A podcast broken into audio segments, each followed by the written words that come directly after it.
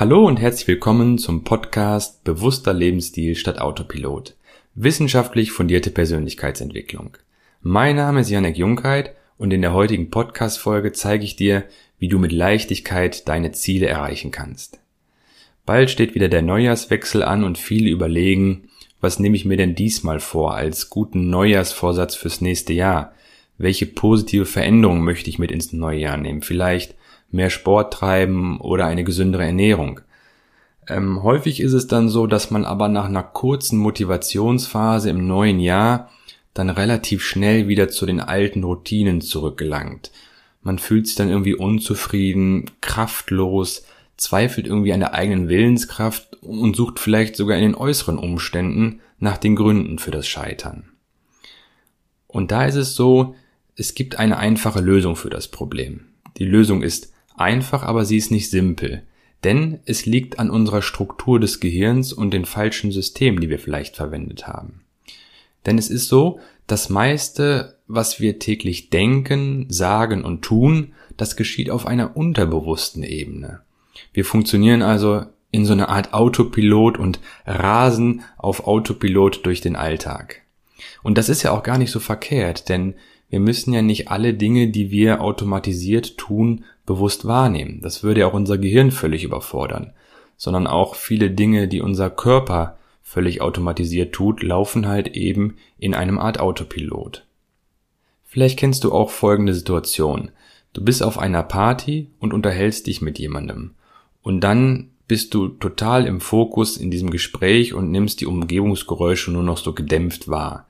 Wenn jetzt aber in dem Gespräch nebenan auf einmal dein Name fällt oder ein Wort, was dir besonders wichtig ist, dann kannst du auf einmal wieder dem Gespräch nebenan auch folgen.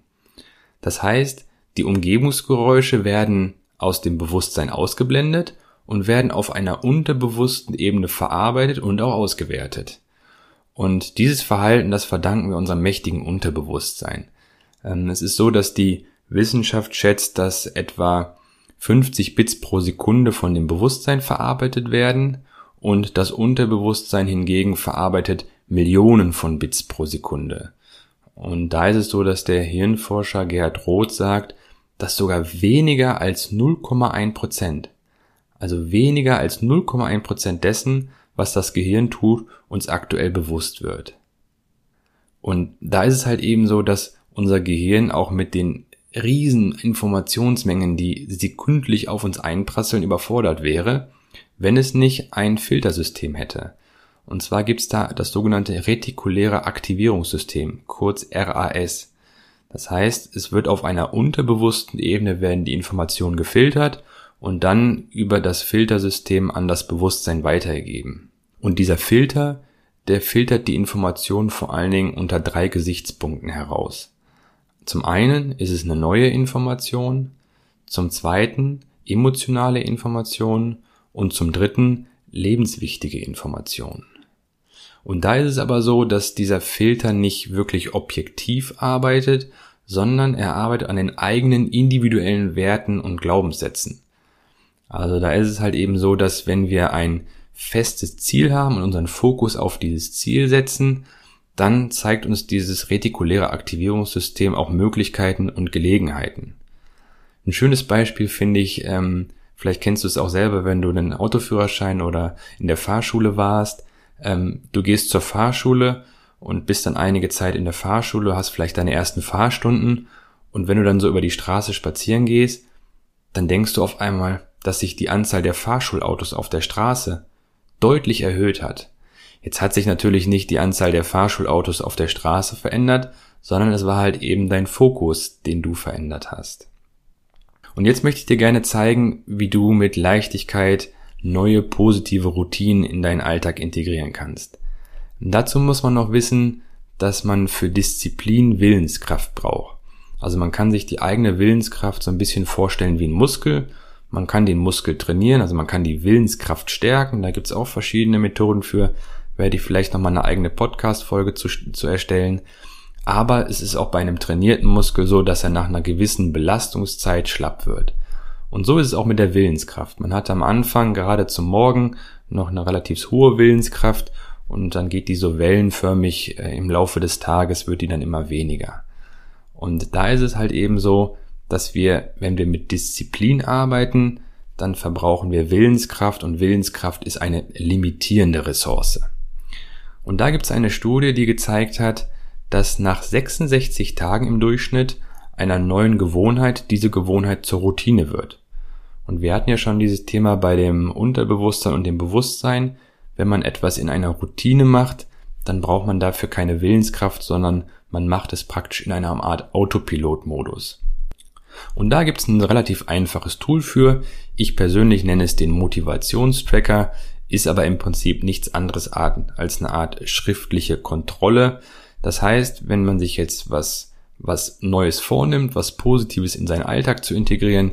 Ich nehme jetzt mal das Beispiel mehr Sport treiben. Nimmt man sich also ein Blatt Papier und einen Stift und notiert jeden Abend, ob diese neue Routine, ob man die erfolgreich an dem jeweiligen Tag angewendet hat. Und das macht man halt eben mindestens 66 Tage. Entweder man macht sich einzelne Kästchen oder macht einfach Striche. Das spielt keine Rolle, aber es ist halt eben entscheidend, dass man jeden Abend kontrolliert, ob diese neue positive Routine im Tag, im Tag erfolgreich umgesetzt wurde.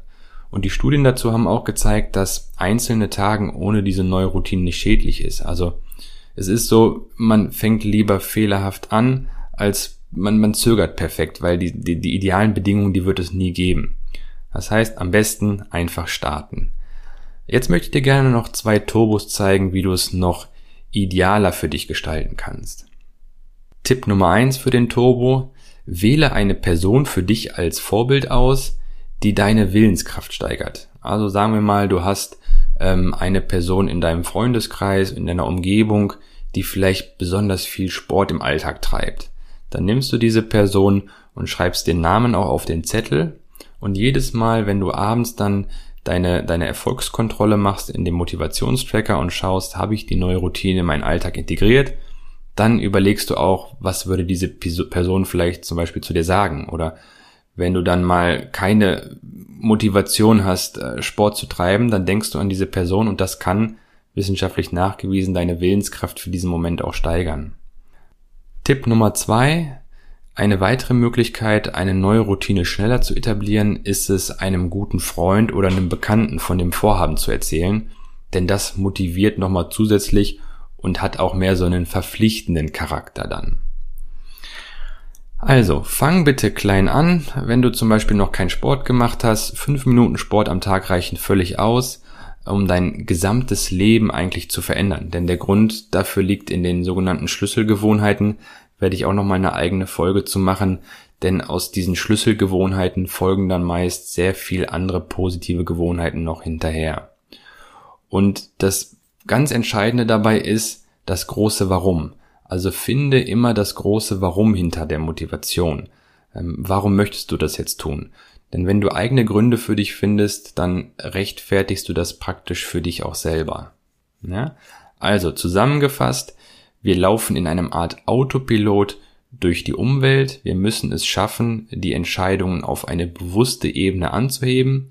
Und das können wir erreichen, zum Beispiel durch eine positive neue Routine, die Routine braucht eine gewisse Zeit, bis sie bei uns im Alltag integriert ist. Und wenn die Routine einmal läuft, brauchen wir keine Willenskraft mehr, sondern können diese neue Routine in einem automatischen Autopiloten ausführen.